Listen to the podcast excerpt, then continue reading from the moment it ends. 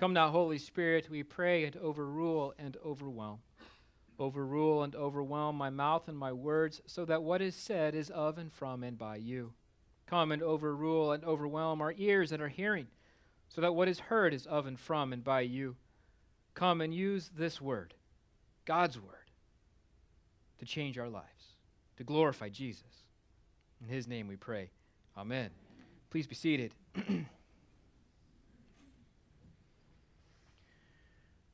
well, so far as we've moved through the uh, first Peter's first letter, we've seen a couple of themes emerge. One of those being uh, that believers in Jesus Christ are sojourners and exiles. They're, they're temporary citizens in the world in which they live. Because of Jesus eh, and because of obedience to Jesus, sojourners and exiles do not share in the beliefs, the, the values, the morals, and the customs of the world around them.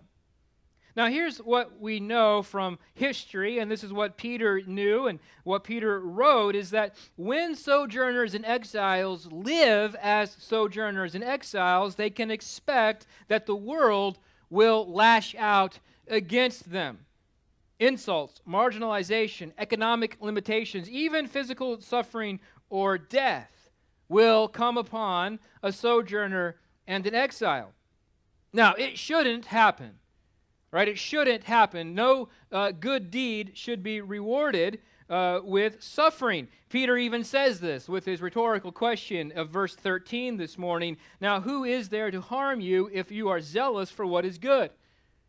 But we know that no good deed goes unpunished. We know this. And sometimes when Jesus' people live in obedience to him, suffering results. And nobody likes suffering. Nobody likes pain, whether we're talking about physical pain or emotional or psychological or economic. Nobody likes suffering. And any thought of suffering, any thought of pain can and does cause us fear. We can and do become paralyzed by fear, not wanting uh, to do something because that it may end in our hurt. We may suffer. But that's a natural consequence of sojourners and exiles living as the light of the world. That light reveals the darkness of the darkness, and like the empire, the darkness will always strike back. Man. This is what Jesus talks about when he says in Matthew chapter 5 verse 10 he says blessed are those who are persecuted for righteousness sake persecuted for living in obedience to Jesus as sojourners and exiles, persecuted for doing good in God's eyes, doing that which is right, defined by God. Now, what are believers to do when this happens? Believers are called to live in obedience to Jesus. Living in obedience to Jesus may cause suffering. What do believers do? Well, our passage for this morning from 1 Peter chapter 3, I think, points out that the sojourners and exiles are to have no fear and they are to respond well to suffering. Verse 14, but even if you should suffer for righteousness' sake, you will be blessed. Is, is anybody else in here kind of thrown off by that, that statement? Even if you should suffer, you will be blessed. How is suffering a blessing? That doesn't make much natural sense. And most of us spend most of our times, uh, most of our lives trying to alleviate suffering. You have a toothache, you go see a dentist, like Dr. Doug. Hi, Dr. Doug. He's my dentist.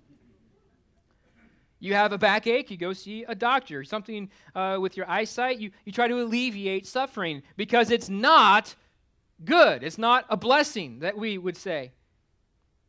But let's think about this because Jesus says, as we read this morning in Matthew chapter 5, Blessed are those who are persecuted for righteousness' sake. Jesus said it, it's in God's word. Peter repeats it by saying, When you suffer, if you suffer for righteousness' sake, you will be blessed. And so, where is it in our misunderstanding? If a believer lives in obedience to Jesus and suffers persecution for it, then that believer is blessed and should have no fear before those who persecute them. This type of persecution is indeed a blessing because, as Jesus says, theirs is the kingdom of heaven. Your reward is great in heaven. Think about that just for a second. The blessing is not in the temporal, in the here and now, but in the future. And I know that in our age of instant gratification, it is difficult for us to focus on something beyond the present, to get past the tyranny of the now. But Jesus says the king, the reward is great in heaven. Remember what Peter said in chapter 1 of his letter. That reward, that inheritance is kept in heaven by God by God who did the work on our behalf through Jesus Christ. God is the one who keeps the reward for those who endure, for those who are persecuted for righteousness' sake. And that reward is imperishable, it is undefiled, and it will not corrupt or decay. And so there is a blessing because of the result or the reward that comes through the blessing. Suffering because of Jesus is a blessing because of the reward on the one hand, but it's also a blessing because, on the other hand, it's actually evidence of being and doing that which God calls us to be and do. If a person proclaims they believe in Jesus, but then live like the world around them, they will not suffer. But if a person proclaims Jesus to be the Lord and Savior and then lives like it, well, then, there will come a time when, in some way, that person will suffer because of it. It's a blessing because it's actually evidence that we're doing that which God calls us to do. And I'm not talking, again, about suffering that comes as a consequence of us doing something stupid. I'm talking about suffering that comes because we are living for God, for righteousness' sake. Suffering because of Jesus is a blessing because of the reward kept in heaven, because of the evidence given that one is sort of in the spot where God wants them to be, but it's also a blessing because that suffering is used by God to purify and strengthen faith. You think about it, in the midst of suffering, a believer always has an option.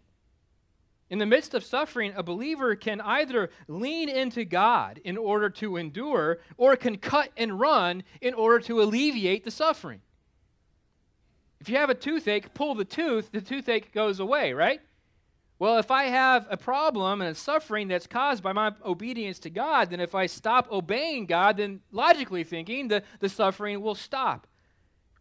But leaning into God in order to endure the suffering is a blessing, is what God wants us to do as the believer comes to know God all the more, as the believer comes to believe in Jesus all the more, as the believer grows in their faith. Peter goes on to say to those who suffer, Have no fear of them, nor be troubled, but in your hearts honor Christ the Lord as holy. He, he goes on to say, always being prepared to make a defense to anyone who asks you for a reason for the hope that is in you, yet do it with gentleness and respect. In the face of suffering, a believer in Jesus, a sojourner in exile, counts it all as blessing, focuses on Jesus, and has no fear of those who persecute, and responds well. In order to stand firm in our faith in Jesus Christ, even in the face of persecution for following him, we must honor Jesus as holy. We must deliberately depend upon Christ, making him the most important part of our very being. Rather than give in to fear, we must follow Jesus to the, as Lord. In a very real sense, we must fear Jesus more than we fear anything else. Oswald Chambers really puts it well when he writes the remarkable thing about fearing God is that when you fear God, you fear nothing else. Whereas if you do not fear God, you fear everything else. Fearing Jesus first puts everything else in its proper perspective. Earlier in his letter, Peter said, Honor everyone, but fear God. So here, Peter says, Fear only Jesus. And folks, Jesus alone is worthy to be honored as holy. Jesus alone is worthy to be feared.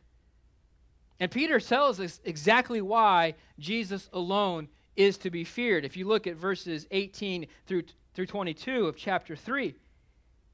Christ alone is worthy to be set apart, essentially because of the gospel.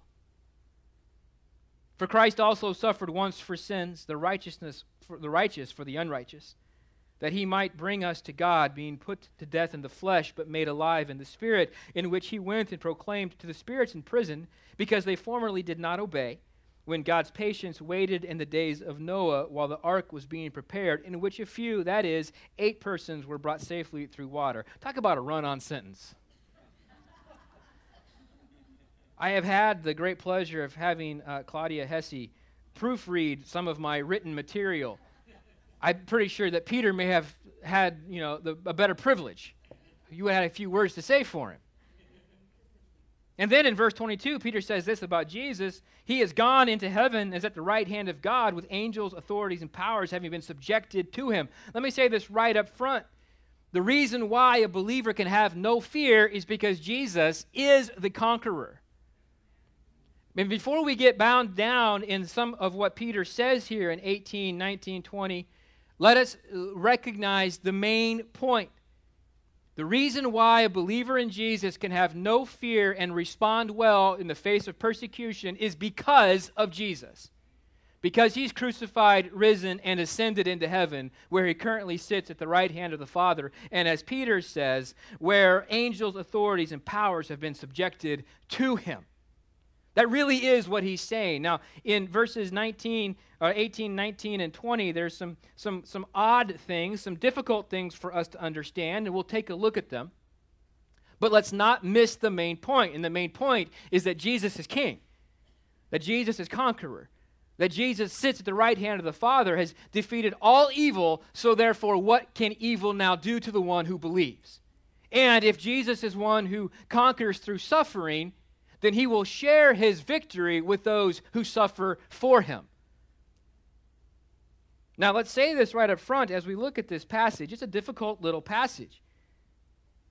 And let me say this as well. I know there's a variety of different interpretations. I've looked at three of them this past week, and I'm only going to talk about the one that makes the most sense to me. So, quite frankly, you may disagree with me, and that's okay.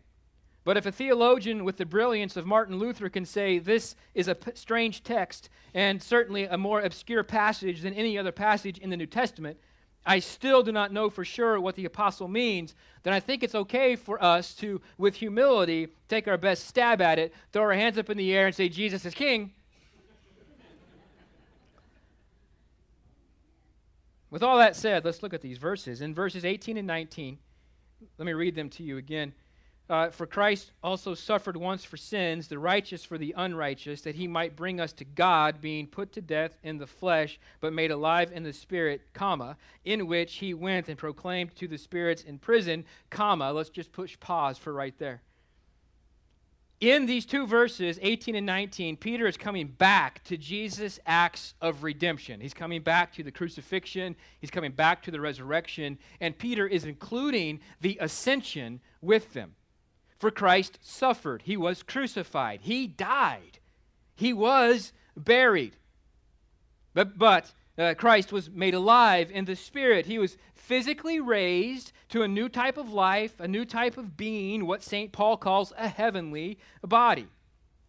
Through Jesus' crucifixion and resurrection, those who believe in him are forgiven their sins by grace through faith. They are brought close to God, as Peter says. They are made truly alive with a secure promise of everlasting life through the resurrection. That's the gospel. But then Peter goes on to include the ascension when he says, in which he went. In the resurrected life, he went and proclaimed. And this is where some of our misunderstanding or some of our difficult understanding begins. The question automatically arises where did Jesus go and to whom did Jesus proclaim his victory? Let me just say, for simplicity's sake, from, from what I can understand, what makes best sense to me is that Peter is talking here about the ascension. The ascension being that event recorded in Acts chapter 1, recorded in Matthew chapter 28, where Jesus is physically and bodily lifted up into heaven. And the disciples are left there gaping at the sky, and an angel comes down and says, What are you, what are you doing? He's gone. He went up to heaven, and the same way that he left, he will return in that ascension, that is, I think, a proclamation that Jesus has conquered.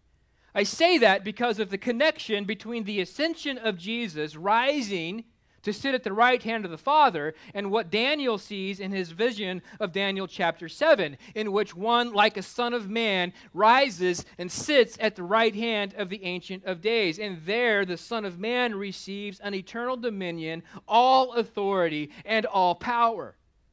And so when we ask the question as if Jesus descended into hell to uh, harrow Hades, as it's put, I'm not sure that's, that's quite accurate. It seems as though this is his going, was his ascending, and in that event, proclaiming his victory proclaiming his victory over all evil, proclaiming his victory over all death, proclaiming his victory over everything that God has not given his stamp of approval to. The ascension, by the way, with the seating of Jesus at the right hand of the Father, is the final point of, Je- of, of God the Father saying, I approve of what Jesus has done. I accept his crucifixion. I have raised him to new life. That which he has to give, I approve of. He is now here in authority. You want to know why a sojourner an exile can have no fear?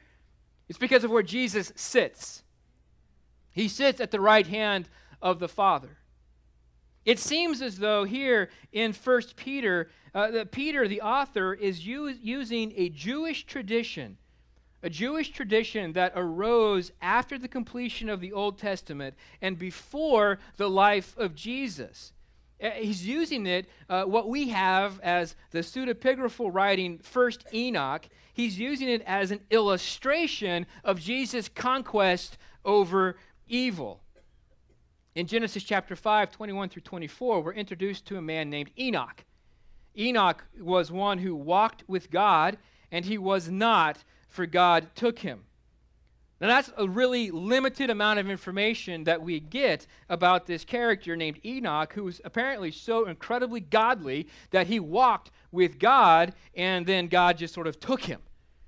In Jewish tradition that grew up around Enoch, because of the sparse biblical narrative, Enoch was taken up from earth and was went to dwell with these beings who were called the watchers and holy ones. The watchers were demonic spirits who left heaven and uh, because of the beauty of human women, lusted after them and brought evil to the pre Noahic flood world.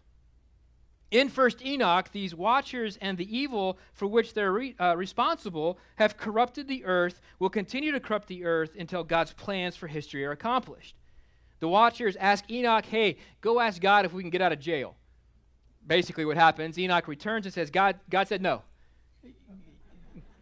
You have to remain imprisoned, right? The word is imprisoned. You have to remain imprisoned for all eternity, and you will see the destruction of your sons because of their evil. That's what Enoch tells the watchers. Noah comes into all of this because God's judgment in the flood was a foreshadowing of his final judgment, and Noah was saved because of his faith. Now, how does this help us understand Peter's letter? I don't know. Maybe I confused us all the more. But in using a tradition that these earliest believers may have known, Peter is proclaiming Christ's complete victory over evil. Even the primordial evil of the earliest days of creation, nothing is beyond the power and the conquest of Jesus. Go back as far as you can in time, Peter's essentially saying, and that evil has been conquered. Go forward as far as you can until Jesus return, and that, that evil has been conquered. How much more so than the evil of your own present day? Why can you have no fear? Because Jesus is here. Jesus Christ, because of his crucifixion and his resurrection, completely and totally conquers all evil ever.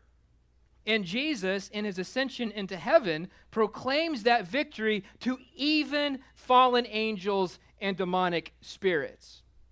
By the way, that's just a foretaste, or there's just a foretaste of, of Jesus' conquest in the gospel accounts. What did Jesus do when he encountered demons? Well, he kicked them to hell. He didn't leave them where they were, he exhibited his power and his mastery, and he cast them out. Christ's proclamation then is, is that God's great conclusion, foreshadowed by the flood, is now accomplished. As Jesus ascended into heaven, the crucified and risen one, he takes his seat at the right hand of God, where all things, all things, all things are subjected to him. Angels, authorities, powers, ancient evil beings, and present evil persecutors. With the ascension comes the future return of Jesus as he promises to return as he went, where he will consummate his kingdom, totally and fully destroy the evil which, has con- which he has conquered, and set all things right.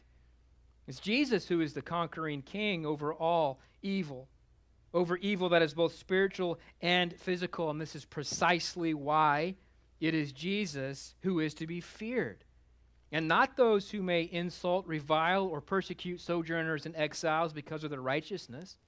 It is this Jesus through whom one is saved. It is because of this Jesus that one can be baptized. Noah and his family were delivered through water, so now the waters of the sacrament of baptism are a part of who a believer in Jesus is. Peter's reference here in his letter is to remind his audience then and now of the reality of baptism. In the sacrament, the baptism is first a pledge from God to those who receive the sacrament that he will indeed save and wash clean by his grace through faith. And the sacrament is, secondly, a pledge from the believer, or in the case of an infant being baptized, the believing parents, that the person baptized will be loyal to God who saves and will indeed continue in faith, trust, and obedience. We have to remember what Peter is doing in this passage. He is encouraging those who face persecution to hold fast to Jesus, to remember their baptismal vows, and to remember that Jesus alone is the one to be feared. Not anything a man can do.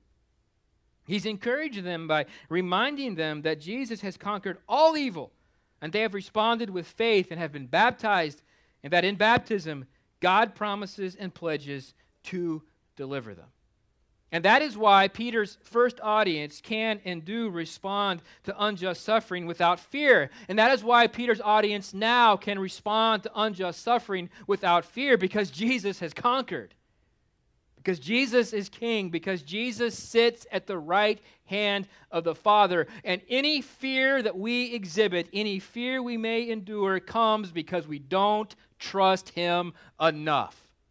Because we do not set him apart as holy. We either, in our fear, reveal that we don't really believe Jesus has completely conquered, that, that Jesus doesn't really have everything in hand, or we don't believe that Jesus is working for our good.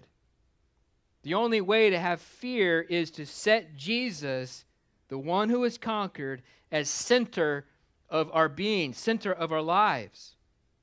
That's the only way we can live without fear, and that's the only way we can respond well to questions about our hope. Our hope, by the way, Peter calls a living hope a living hope not because it's placed in some dead prophet, but a living hope because it is placed in the crucified, risen, and ascended one who will return. A living hope because it is confident expectation in the one who went that he will return and set all things right. And when you live differently in a living hope, people will get ticked off and they'll ask you questions. Don't be intimidated, Peter writes, by those who persecute you for doing good Rather, set Jesus apart and always be prepared to make a defense to anyone who asks you for a reason for the hope that is in you. Yet do it with gentleness and respect. You run into people all the time who say, I just don't know how to defend my faith. I just don't know how to evangelize. I just don't. It's just Jesus. Why do you have a living hope? Jesus. Why are you confident in the face of persecution? Jesus. Why is it that you do this? Jesus. Why is it you don't do this? Jesus. You see where I'm going with this? Have a good conscience so that when you are slandered, those who revile your good behavior in Christ may be put to shame. It is better to suffer for doing good, if that should be God's will, than for doing evil. Have no fear. fear only Jesus. Always be prepared to explain why it is that you have a hope that is alive and not some sort of Pollyannish wishful thinking. Do it well. Do it with gentle and respectful words. Don't fear them. Fear God and talk about Jesus. Don't worry about how it's all going to work out. Jesus has already conquered. Trust that he will share his victory over evil with those who believe. Have no fear. Be blessed and cling to Jesus. Answer well. Hold fast. Even when it hurts, hold fast. Have no fear because of Jesus, the one who's conquered all evil. He is the only reason why a believer can stand in the face of persecution and have no fear. And Jesus is the only reason why we have an explanation for the living hope that we have in Jesus. Said this to you in the name of the Father, and the Son, and the Holy Spirit. Amen.